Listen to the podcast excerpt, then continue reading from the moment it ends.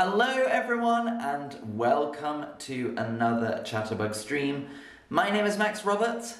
Let's learn some English. Hello and welcome. It's time for another Q&A. This means you can send your questions in and I will answer them. So um, we've had some questions already. You can absolutely send more questions in as the stream goes on and I will try and answer as many as possible. So welcome everyone, good to see you. Send your questions in if you have any. You can ask about the English language, spelling, grammar, you can ask about me or you can ask about Chatterbug. Um, I will try and answer all of your questions. So hello, good to see you. Nikki in the chat, hello Marsa. Diana J, great questions. Thank you. Uh, so my first question today was, what is the difference between this and that? What is the difference between this and that? Um, and this is, I can see why it's tricky because both words come up a lot in different circumstances, but generally, this refers to something that is close to the speaker, um, so if I am saying it, um, I will be talking about something that's near me, like this pair of glasses, for example, whereas that refers some, to something that is further away from the speaker. So I might say uh, that, um, that pair of glasses over by where you are. Um, so this are things that are close to me, that are things that are close to you. So if I were to say, is this your dog? I would use that in the situation where I'm sort of holding the dog, or the dog is next to me, or the dog is around me, and the person I'm speaking to is further away. So, is this your dog? Whereas if I said, is that your dog? That would be if I'm in the park and I can see a dog playing around and I talk to someone and I say, hey, is that your dog over there? Um, is it this way or that way. So here we've got this and that used in the same sentence. And this way would probably be whichever one is closer, and that way would be the one that is further away. So is it this way or that way? Is it this way or that way? Uh, this way or that way. Um, so you'll often hear both used. We say this first usually. Is it this or that? Is it this or that? Um, this is the moment that I, uh, you know, we can use this in those kind of sentences as well. Um, or is that the thing you were talking about?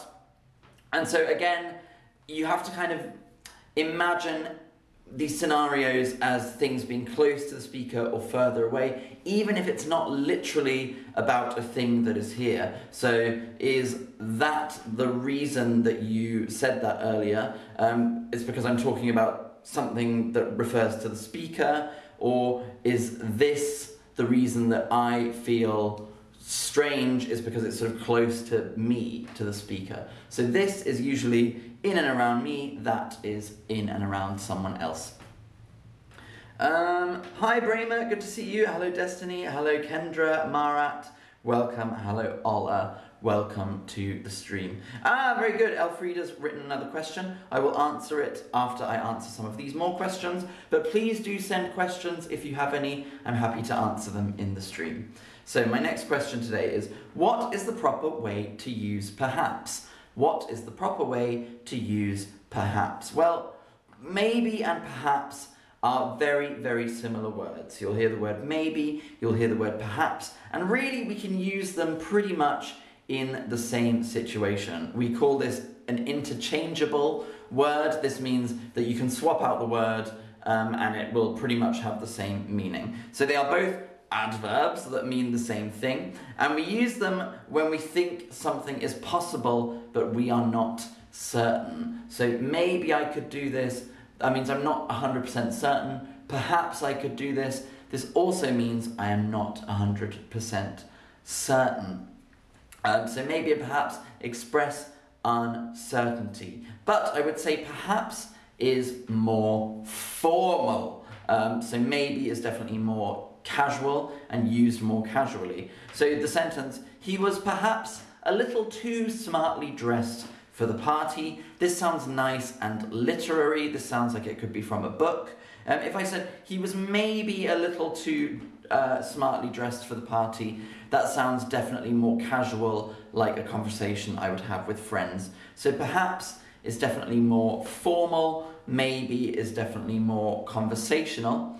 Um, and we are more likely to use maybe at the start of a sentence. We're more likely to use perhaps in the middle. Now, this isn't always true. There are examples of using perhaps at the start of a sentence, but generally, I'll say something like, mm, maybe I should have done this, or mm, I should have perhaps done this. Uh, so, generally in English, the trend is for maybe to be at the start of a sentence and perhaps to be in the middle or the end of a sentence. But like I say, these words can be used pretty interchangeably. This means you can use either in most situations and it still means the same thing. Um, maybe to me sounds more like something uncertain, like a real uncertainty, perhaps maybe sounds a little bit more like, oh, perhaps we could do this, maybe a bit more of a suggestion, but it depends on the context. Um, so I would say just listen a lot to when people use it and try and figure out what context they're using it in because it does change a bit on the context.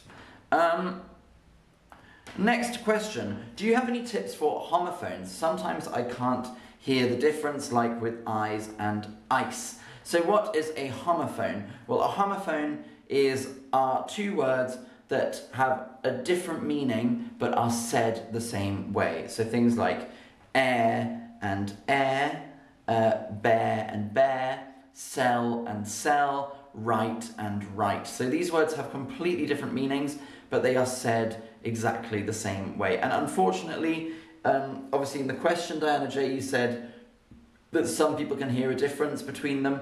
There are a lot of homophones where there is no difference whatsoever. That's what makes it a homophone. So if it's if it is a homophone, like eyes and ice would not be a homophone because there is a sound difference.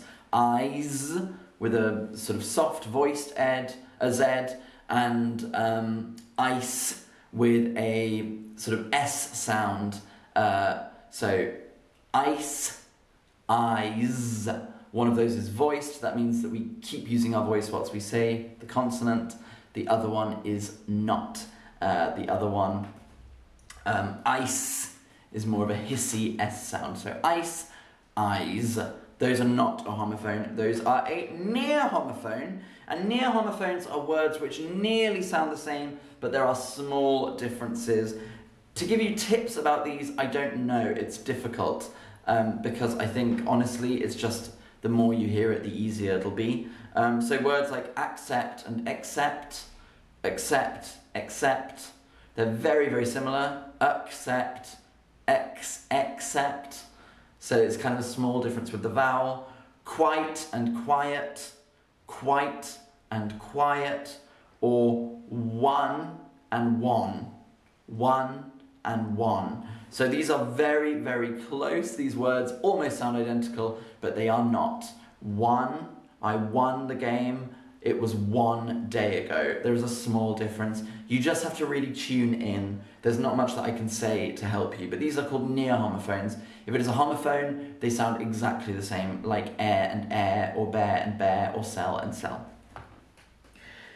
What is the difference between to and also? To and also. So, in a lot of contexts, they have the same meaning. Um, but I'll show you some key differences. So also comes before a verb. Uh, also comes before a single action verb or just a verb. So she also likes to read. I also speak English. Um, we don't really do this with to anymore. So she too likes to read sounds wrong and it sounds weird. I too speak English is a little bit more acceptable but sounds old fashioned to me. So also we use before a verb. I also speak English. Um, also can also come after a modal or to be verb. So we were also at the party. She can also join us. He is also going to the cinema. Um, to, however, is used in positive sentences, but the placement is different to also. So Bill can join us, Ben can join us too. Uh, Bill likes to read books. She likes, he likes to read poetry too. Uh, Bill likes to read books. He likes to read poetry too. Bill likes to read books. He also likes to read poetry. So here they mean more or less the same thing, but you put them in a different part of the sentence. And then to is also used before an adjective to say there is more of something than you want. So my tea is too hot. There is more heat than I want. My office is too small. Um, he is too nice. He is nicer than he needs to be. So to in these situations is used um, to make an adjective more than we're comfortable with. You can't do this with also. So my tea is also hot does not mean the same thing as my tea is too hot. My tea is also hot means yours is hot, mine is hot as well. My tea is too hot means it's hotter than I would like. Um, so that moves on to another question. Elfrida, when I watch an English movie, I understand most of it, but only because of the subtitles. Would it be better if I watched the movie without so that I get used to the quick English speaking? This is a really good question, and this is something that I struggle with with the languages that I'm learning. So if I watch some a movie in Japanese and I have the subtitles, I can pick out words because I can see in the subtitle they need that word. Uh, you know, it'll have the word for to go, and I hear them say the word that sounds like the word to go that I know. So really, I only hear it with the subtitle. But I actually think that's okay because it reminds you of the words that you know and it kind of keeps you thinking about the words that you know and it helps you recognize words. So I definitely think at the early stages, watch a movie with subtitles and it can help you pick out words. But I would also say once you've watched a movie, maybe with your favourite movie in another language, watch it two or three times with subtitles, and then try again without. Um, because then you know sort of what they're saying already, um, and then it's a good practice. So I think it's really good to test yourself without subtitles on a movie that you already know or have already seen, whereas a new movie, try with subtitles. Um, so a movie that you've never seen, uh, that you've seen many, many times, try it without subtitles, and I think you'll understand more than you know. Because so much of our understanding is from context. And in movies, why I think it's sometimes harder to understand movies is because you don't have your own life context in this scene. Like you have to figure out where they are, you have to figure out what they're talking about. Whereas if I go to the shop and I speak to someone in the shop, I know that we're going to be talking about something to do with shopping or bags or money. Whereas in a movie, you're kind of dropped in the middle and it's a bit harder. So if it's a movie you don't know with subtitles, if it's a movie you know very well, watch without subtitles and try it. Um, uh, Oh, this is lovely. Max, what does the sentence by Auden mean? So Auden is a English language poet. Thank you. Let the more loving one be me. Um, thank you. Let the lo- more loving one be me. That's a beautiful sentence. Let the more loving one be me. So here he must be. They must be saying, um, out of us two, allow me to be the more affectionate one, the more emotional one. So I don't know the context of this poem. I wouldn't. I'm going to look it up actually. Let the loving one be me. Let the loving one be me. The more loving one. So I'm going to read a bit of it because it sounds nice. Looking up at the stars, I know quite well that for all they care, I can go to hell. But on earth, indifference is the least uh, we have to dread from man or beast. How should we like it if the stars to burn with a passion for us we could not return? If equal affection cannot be, let the more loving one be me. Admirer as I think I am of stars that do not give a damn, I cannot now, uh, I see them say I missed one terribly all day. Were all the stars to disappear or die, I should learn to look at an empty sky and feel its total dark sublime, though this might take a little time. Oh, that's a beautiful poem. That's really beautiful by W.H. Auden. So, what he's saying is, um, give me a chance to be the more loving one. Um, it's sort of like, it's almost like my understanding is give me a chance to sort of miss you, give me a chance to be the one who chases you. Does that make sense? Um, so he says, yeah, how should we like it where stars to burn with a passion for us we could not return? If equal affection cannot be, let the more loving one be me. So it says, he's saying, if the stars were the ones kind of always burning brighter with a passion for us that we could not return, then we don't appreciate them. So you need to allow someone to not to kind of miss you for you to feel the love back. So he's saying, give me less affection than I give you, and it'll make me love you more. Wow, beautiful, beautiful poem. Um, Mings. Hi Max, how are you? I'd like to know what is the difference between kick off and kick off and how you use them in sentences. Okay, well, kick off is a verb and it's very, very English. Um, I'm about to kick off. I'm about to kick off, and this means like I'm about to get really annoyed. I'm about to be really angry. It's about to kick off. Like the drama is about to happen. People are about to start shouting at each other. People are about to start getting upset with each other. Whereas kick off is a sporting term uh, kick-off with a hyphen is a sporting term, and kick-off means um, kick-off means uh, like when the ball the ball game starts.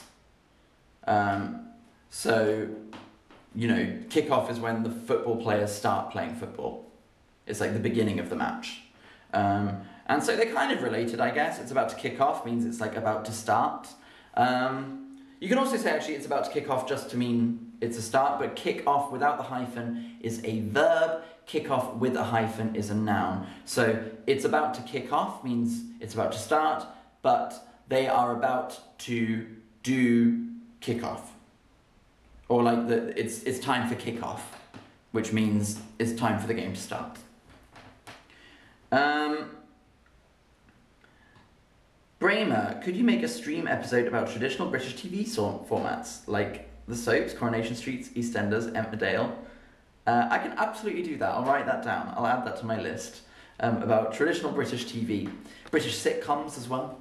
There's lots of good ones. Very good. Um, no problem, Elfrida. No problem, Anai Banez. That's good. I'm glad. That's a really good poem. I'm going to steal that poem. I really like it. Um, Valerie, did you watch The Last of Us? I have not watched The Last of Us yet. I really want to, though. It looks so good.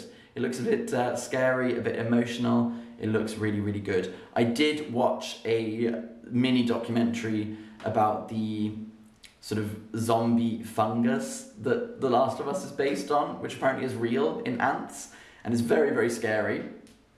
Uh, it makes me feel a bit sick, the idea of a fungus that can take over your brain, and apparently that's a real thing. Um, I'm going to give you one more minute to answer quest- ask questions. So if you have any questions, please ask them in the chat now.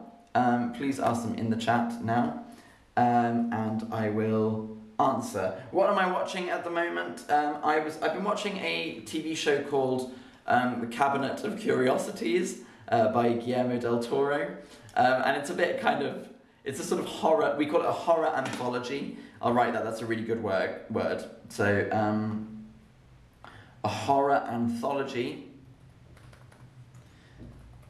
Anthology is a good word. So, an anthology is where each episode is kind of a different story.